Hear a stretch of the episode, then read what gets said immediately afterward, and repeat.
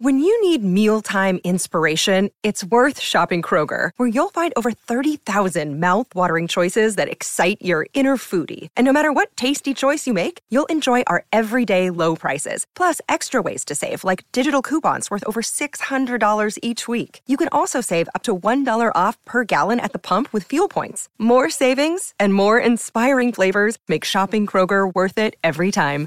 Kroger, fresh for everyone. Fuel restrictions apply. Hey everybody, welcome to Impact Theory. Our goal with this show and company is to introduce you to the people and ideas that will help you actually execute on your dreams. All right, today's guest is the founder and CEO of Charity Water, one of the most innovative and impactful charities of the 21st century.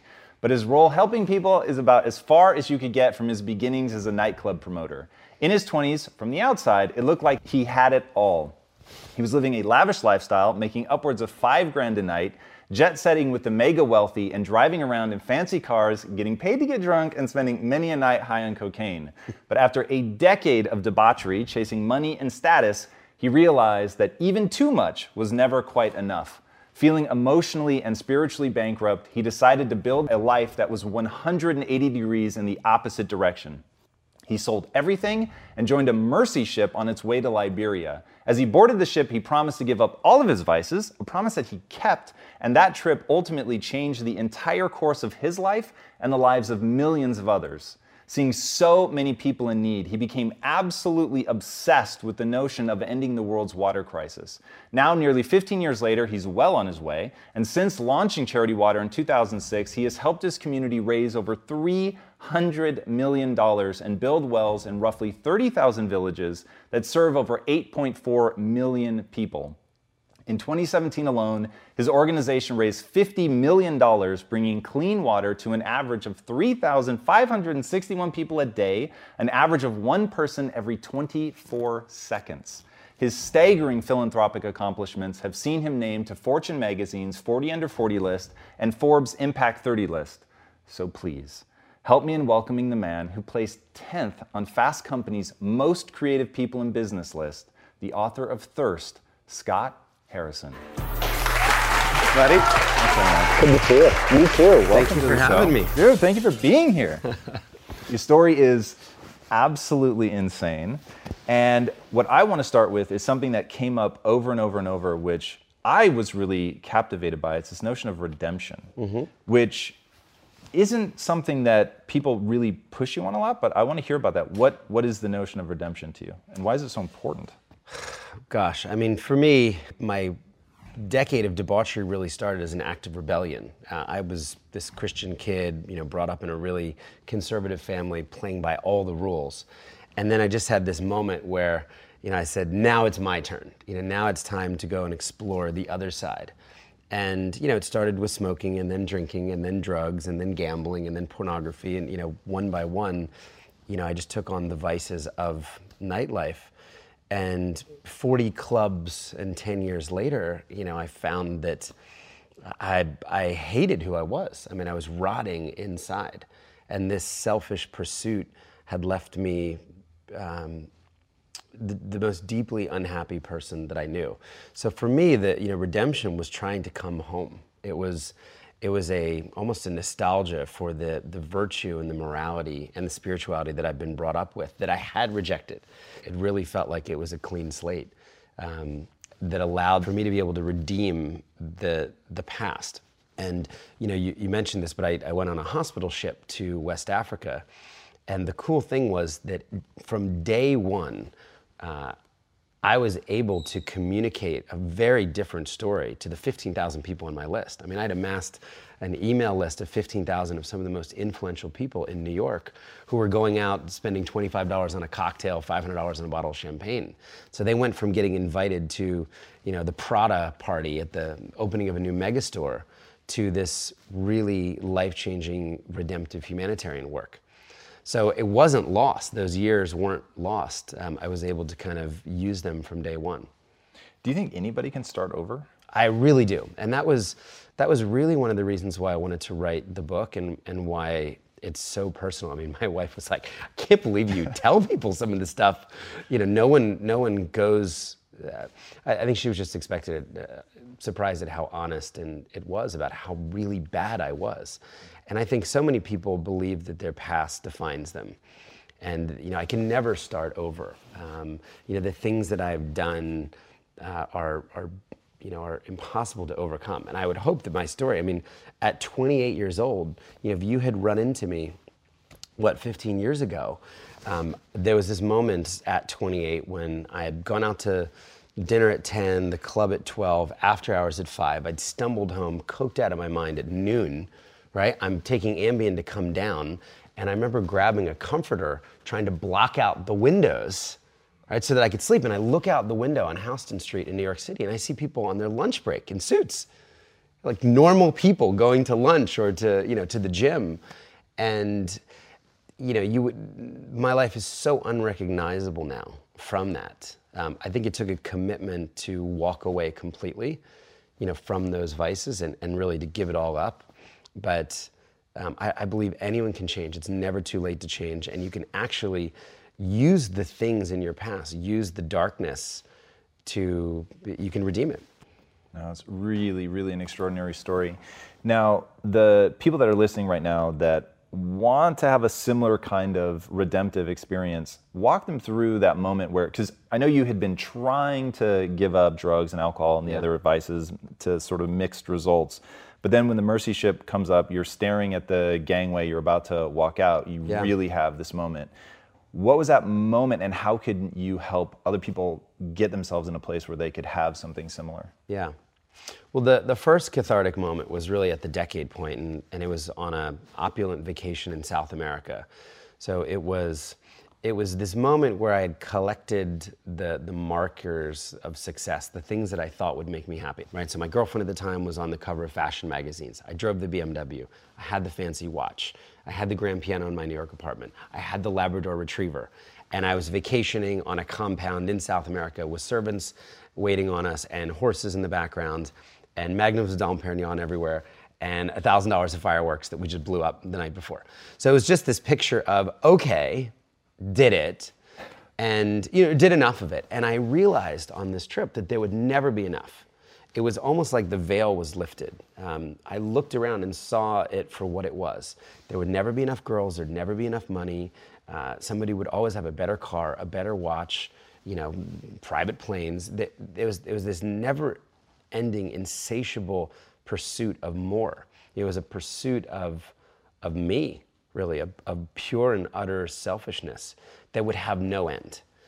And you know, I realized that the just thinking about legacy, um, you know, coming up on 30 years old at the time, know, my tombstone was might actually read, "Here lies a man who got 10 million people wasted over the course of his life."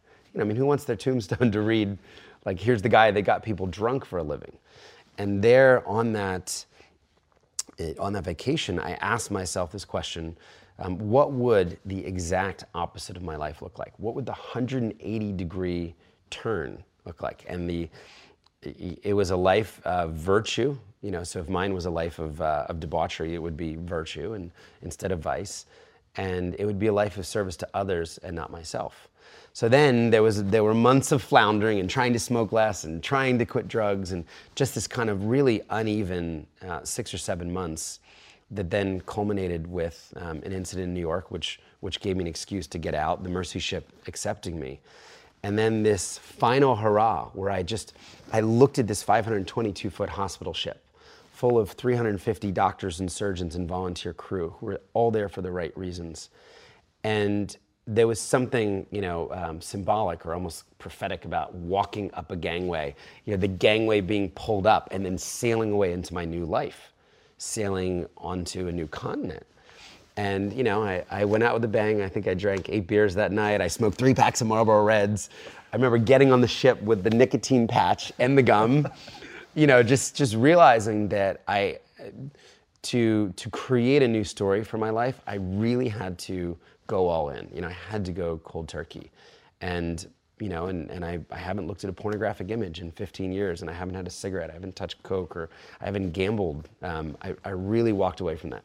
It's interesting. How did you let go of all the traditional trappings of success. You know, you've talked about you give away like some absurd amount of your money, but even compared to what you were making, it's a lot less now than it was back then. Yeah. Um, what is it neurochemically is sort of how I view the world, but what was it in in that the way that it makes you feel or whatever that's allowed you to commit so deeply? I think it was when I realized that money would not make me happy. There was a freedom of just saying, okay, I'm going to stop pursuing that. And uh, then when I realized that giving money away or raising money to give it away um, really did make me happy, that became the new metric of success. My greatest ambition personally around money is I want to write a million dollar check to a charity um, at, a, at a certain stage because someone did that for me and they completely changed the game you know, a stranger walked in at a moment when we absolutely needed the confidence and we absolutely needed the capital. And they wrote, they were extraordinarily generous. I love that. How do you, so to me, you're a very effective entrepreneur as well as having run just an extraordinary charity. But tell us a little bit about how you started as a nightclub promoter, not, not, to glorify, but the, the things that you did to get into that business, I think are applicable across the board. Um, the thing I'm most interested in was when you called the guy up and said, Do you want somebody to work for you for free? Yeah. Well, I got, I got my start in nightlife. Uh, it was a club called Nell's in New York City, and I, I, was, I'd, I'd played piano growing up, and I loved music, and I kind of stumbled into eventually producing what was the biggest R&B open mic night in New York City at the time, and and I just had a knack for um, putting together the band. Um, I, I, was working with a great partner at the time, and and finding cr- creating this environment and this culture where artists wanted to come and try out their material and just a safe space. So Stevie Wonder would come, and Brian McKnight, and Whitney Houston, and Prince um, would come and perform and and and I, I grew that for a while. And then someone said well that's great you're doing this thing but i bet you can't do the same thing in fashion. You know this is a completely different world. And this new club uh, opened up uh, and the, the owners were on the cover of new york magazine the four owners. And it was a dare. It really started out as a dare um, between someone um, that i that i wanted to i wanted them to respect me and I said, Well, they say I can't do it. Let me see if I can. Let me see if these skills will port over from music into fashion. And yeah, I just called, I left 30 voicemail messages. I've always been pretty tenacious. Um, if I if I really want something, you know, I go after it, and I can I can push through a lot of no's. Um, I, I probably left 30 voicemails until finally the club owner called me back and he said, "Okay, I'll give you a shot on our deadest night. It's a Monday night, and I'll pay $150." And you know, I, I, took that start and then wound up, you know, working at 30 fashion type clubs over over the last year. I want to go back to something you just touched on about tenacity. You said when you really want something that you can be quite tenacious in the 30 phone calls. Mm-hmm. Um, in the book, you talk about something that I thought was really uh, bizarre and wonderful, okay. uh, which was that you convinced the doctor when you were a kid to let you watch an autopsy. Yeah. Um, tell that story and then the yeah. punchline, which I loved. I grew up wanting to be a doctor as a kid who would help sick kids, like, uh, or help sick people like my mom get well. And you know, I remember that the the science class when you dissect the frog, I just thought that was fascinating. And you know, I probably told my friends, you know, I think I'm going to go dissect a human. So I figured out, uh, you know, who was the, the local pathologist um, and this is, you know, maybe three blocks from our big 4,000 person high school. And call him, write him, you know, figure out, uh, hey, sir, I really want to be a pathologist, right? You know, I give him a whole kind of story of, you know, your profession is the most interesting to, to me. And, you know, next thing I know, I'm cutting, I got a scalpel in my hand and a saw, and I'm cutting through a human, you know, down in the basement of the medical ward as his assistant. I thought, I thought it was just absolutely fascinating. But it was as simple. I just asked. You know, there's so many, there are so many things that that over the last um, years I've been surprised that people have just said yes. You know, things that you might you might not even have the courage to ask for. Um, it was interesting. We a couple years ago we did a gala. Um, we had shot this actually three years ago. So virtual reality first hit the scene, and I saw one of the the earliest VR films and said, "This is something Charity Water has to embrace as a technology. And the, the idea of being able to intravenously deliver empathy, you know, empathetic content into someone and get their full attention for a few minutes while their phone is off and they're in your world. So interesting to me. So we wound up shooting our first film uh, with eight GoPros, you know, on a stick. I mean, this is before the cameras that you have now, and um, we shot a, a really moving eight-minute piece of a 13-year-old girl who gets clean water for the first time in her life. So we have this film, and I have this vision of serving the film up at our gala in synchronous viewing to 400 people at the same time. And our gala was in the Metropolitan Museum of Art in the Temple of Dendur, right? Like the, the amazing Egyptian wing of the Met. Um, with the pool and the glass looking out on Central Park. And 400 people would be coming in black tie, and I just had the vision. I could see it so clearly. They walk in, they have their dinner, and then after dinner, uh, hundreds of volunteers walk out, strap headsets on everyone, and then at the same time press play and take them all to Ethiopia. Bring them back, I hope, genuinely moved, right? I imagined this in my mind, tears screaming, you know, streaming down people's faces, mascara running. And then I would ask them to give what was in their hearts to clean water. So, you know, I tell my team the idea, like, cool idea, right? But we couldn't get the VR devices. No one would give them to us. So I just wouldn't take no for an answer. I was trying to figure out could we go buy yeah, it was about $800 for the package. It was a it was an expensive phone and then this is this is pre Oculus and all the stuff that we had now. It was Gear VR. And I just, it was no after no after no. It was too expensive to buy. I was looking into could we buy 400 and list them on eBay the next day and take the hit. And, and everybody was just saying, no, no, no, we can't do it. It's too expensive. I just, I wouldn't let go. Um, I found my way to the Verizon CMO, um, eventually convinced him to loan us 400 of the new um, phones and then leverage that to then work my way all the way up the Samsung chain and finally got a VP who, because Verizon did the phone, said, okay, I'll send over pallets of the things. And we got him, and we wound up getting it all for free. I think we raised $2.7 million after people came back um, to give 270 villages clean water.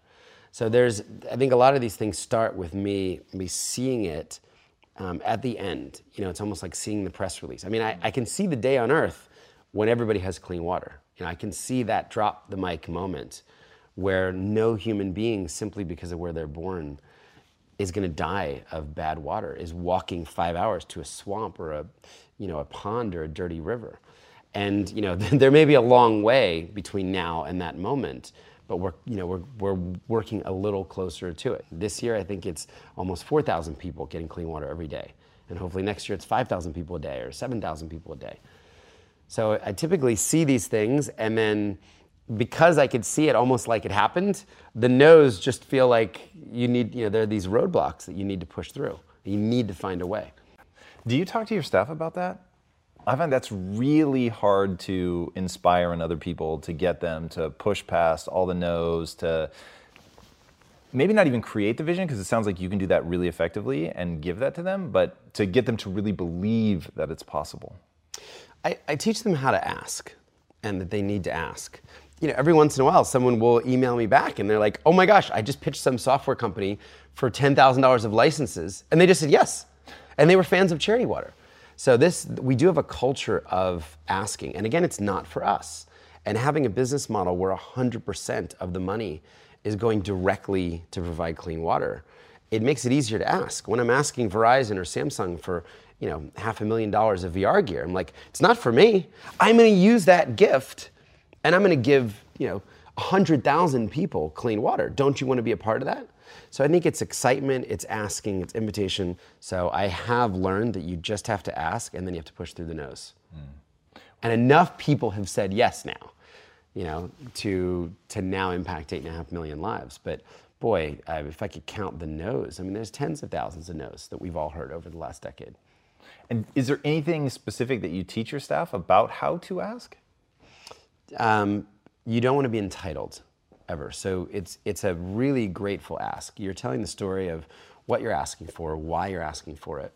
Um, if, if you're asking for a gift in kind, which we do a lot, I mean, you know, uh, for the free web services or free software, or you know, Samsung gave us fifty thousand dollars of TVs for our new office.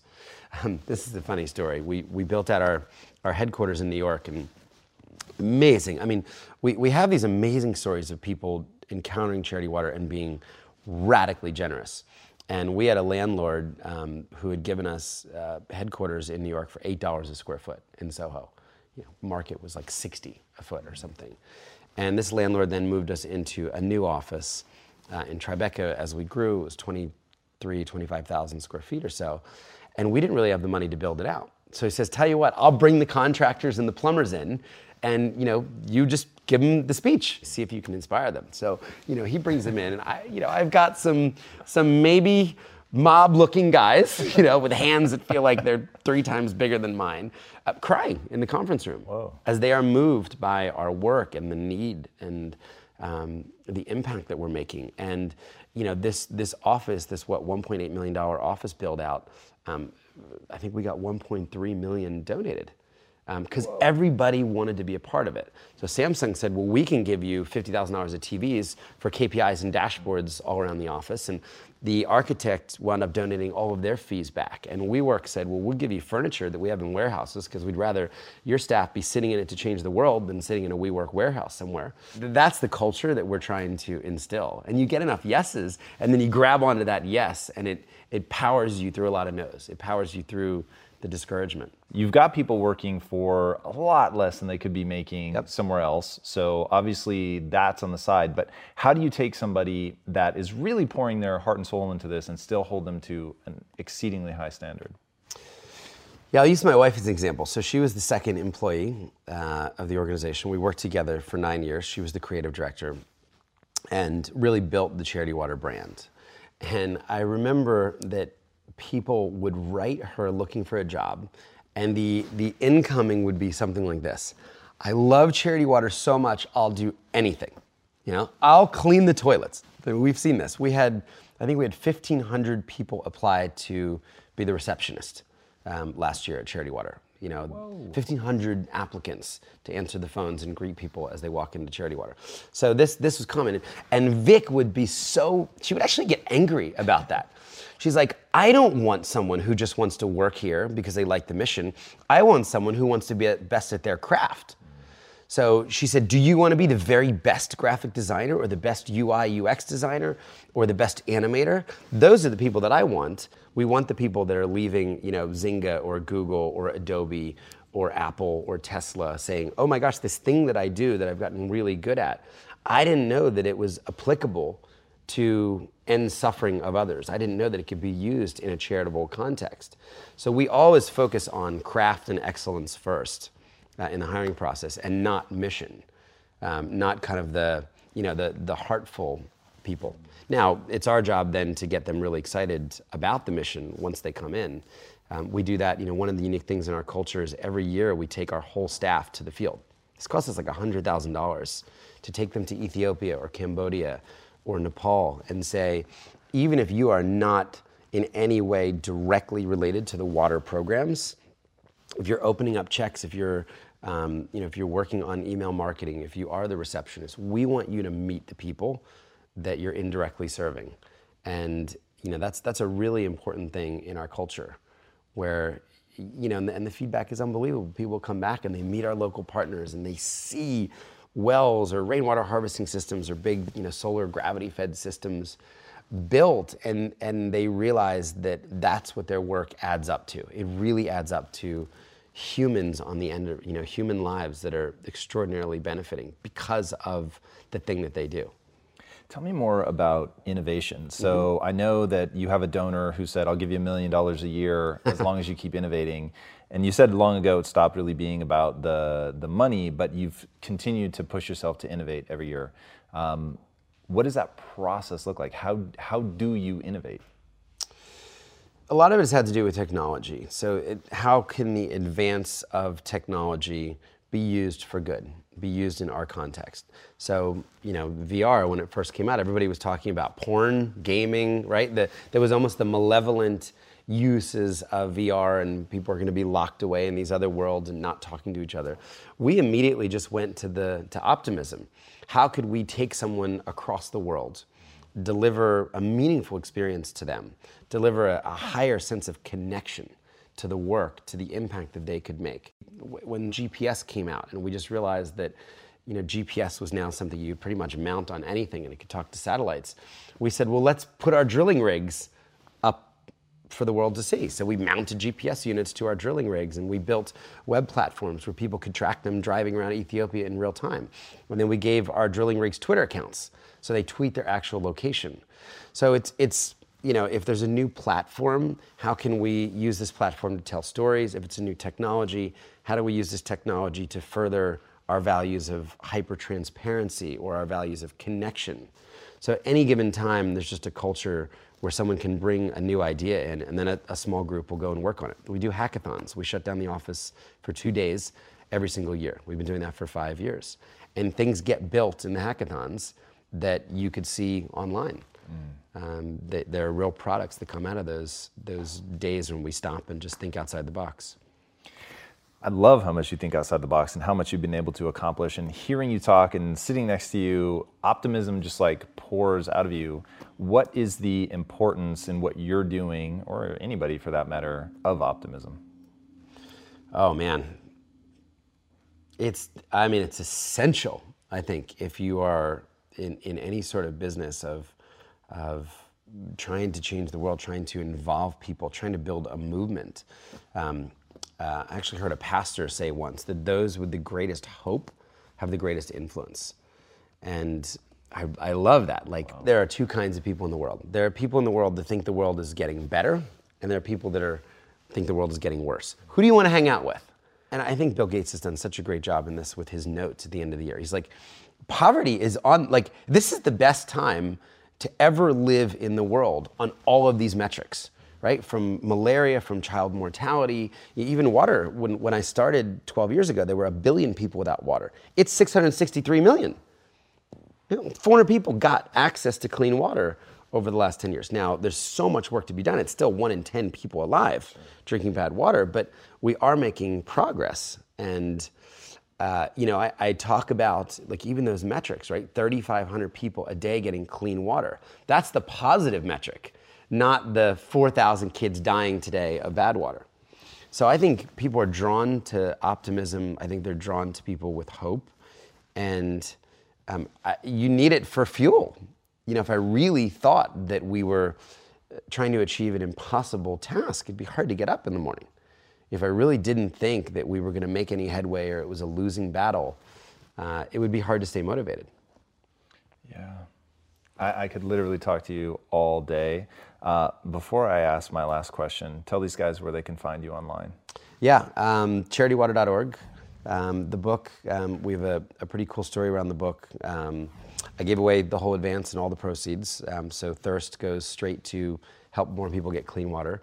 So the book has actually just turned into now um, this, hopefully, this thing where, you know, maybe it'll help millions of people um, get clean water, and maybe it'll even help some people um, just encourage them that no matter what their past is like, chances are they weren't as bad as I was. I believe no one's beyond um, redemption. So that's just thirstbook.com. My last question mm-hmm. What's the impact that you want to have on the world? I'd like to directly impact at least 100 million people's lives. So I would love um, 100 million people to move from dirty water to clean water. And we're at 8.4. So 8.4% of the way there. Um, and then I would just hope that, um, that other charities might be birthed through our story, um, that other uh, you know, I, I, would love to do so many things. I mean, I lose sleep over the fact that people are going to bed hungry, that people are going to bed without shelter. You know, people are going to bed without access to health care, all of these things. I would hope that, that people would take the Charity Water playbook, they would take some inspiration in, you know, what a drugged out nightclub promoter was able to, you know, to do for one issue and maybe even go and start that on a bunch of other verticals. And that, you know, I know it's happened a couple times. A couple people have said, "You came and spoke at my middle school." I mean, gosh, I feel really old now.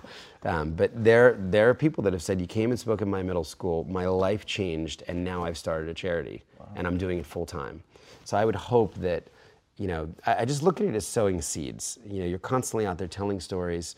I'm probably making 150 speeches a year, and I'm just putting the stories out there, and you never know what ground it kind of falls on. You know, I mean, some some is no ground, right? And some is later ground. You know, some takes a really, really, really long time to germinate, and some is, wow, that impacted me, and I am making a change now. Um, one, of, one of my favorite stories from a speech, I was speaking in, uh, in, a, in Miami. Um, a, a, pastor friend had said, Hey, will you come and speak in my church? There's four services, right? And I'm like, Sure, that's easy. Speaking four times in a row for an hour, it was exhausted. Yeah. I got to the end of this and said, you know, I'm wiped out. It was it was not in a wealthy community, so nobody gave money. So I just felt like I poured my guts out for no good reason on a Sunday, except a favor, you know, for someone I'd met once, and nothing happened. Nothing happened a year later, nothing happened a year later, nothing happened a year later. A few years later, I think it was four years later, $100,000 check arrives in the office. Wow. And it turns out that someone heard me speak that night, went home and changed his will. He died of cancer four years later. And he had written us that night into his will for $100,000, 10 communities gets even better. The family turns up. I'm like, we don't really know anything about this organization. So they come up to New York. They get so involved, they've now given hundreds of thousands of dollars. So that one of those four speeches that had no impact at the time, four years later, you know, is going to impact tens of thousands of lives, maybe hundreds of thousands of lives. This family now wants to host us and bring us into their community. And so you have these moments that you just really you hold on to and say, I don't need to measure the impact from a speech in the moment or even in a half decade anymore because you never know how long it might take for that seed to grow. Um, so I would hope. Sorry, that's a really long answer to what was probably a short question. Not at all. Man. That was amazing. Thank you so much for coming on the show. Me. That was really incredible. All right, guys. I love his answer about optimism, and that is something that I hope all of you will take away from this interview is that. Would you rather be with people that think that the world is going to hell in a handbasket, or would you rather be around people that really believe that something is going right and that knows how to execute, that knows how to do something with that, that knows how to think big and then go through all of the no's to finally get to the yes? That's the kind of person that you want to spend your time with. And that is exactly this man. He has been out there doing those 150 speeches a year for years and years and years, planting all of those seeds so that something really extraordinary could blossom out of that. It doesn't matter what your thing is, but find your thing, find your purpose, and go and plant as many seeds as this man has and have the kind of impact that he's having. That is something that I wish for all of you guys. All right, if you haven't already, be sure to subscribe. And until next time, my friends, be legendary. Take care. Everybody, thank you so much for listening. And if this content is delivering value to you, please go to iTunes, go to Stitcher, rate and review us. That helps us build this community. And that is what we are all about right now building this community as big as we can to help as many people as we can, deliver as much value as possible. And you guys rating and reviewing really helps with that. All right, guys, thank you again so much. And until next time, my friends, be legendary. Take care.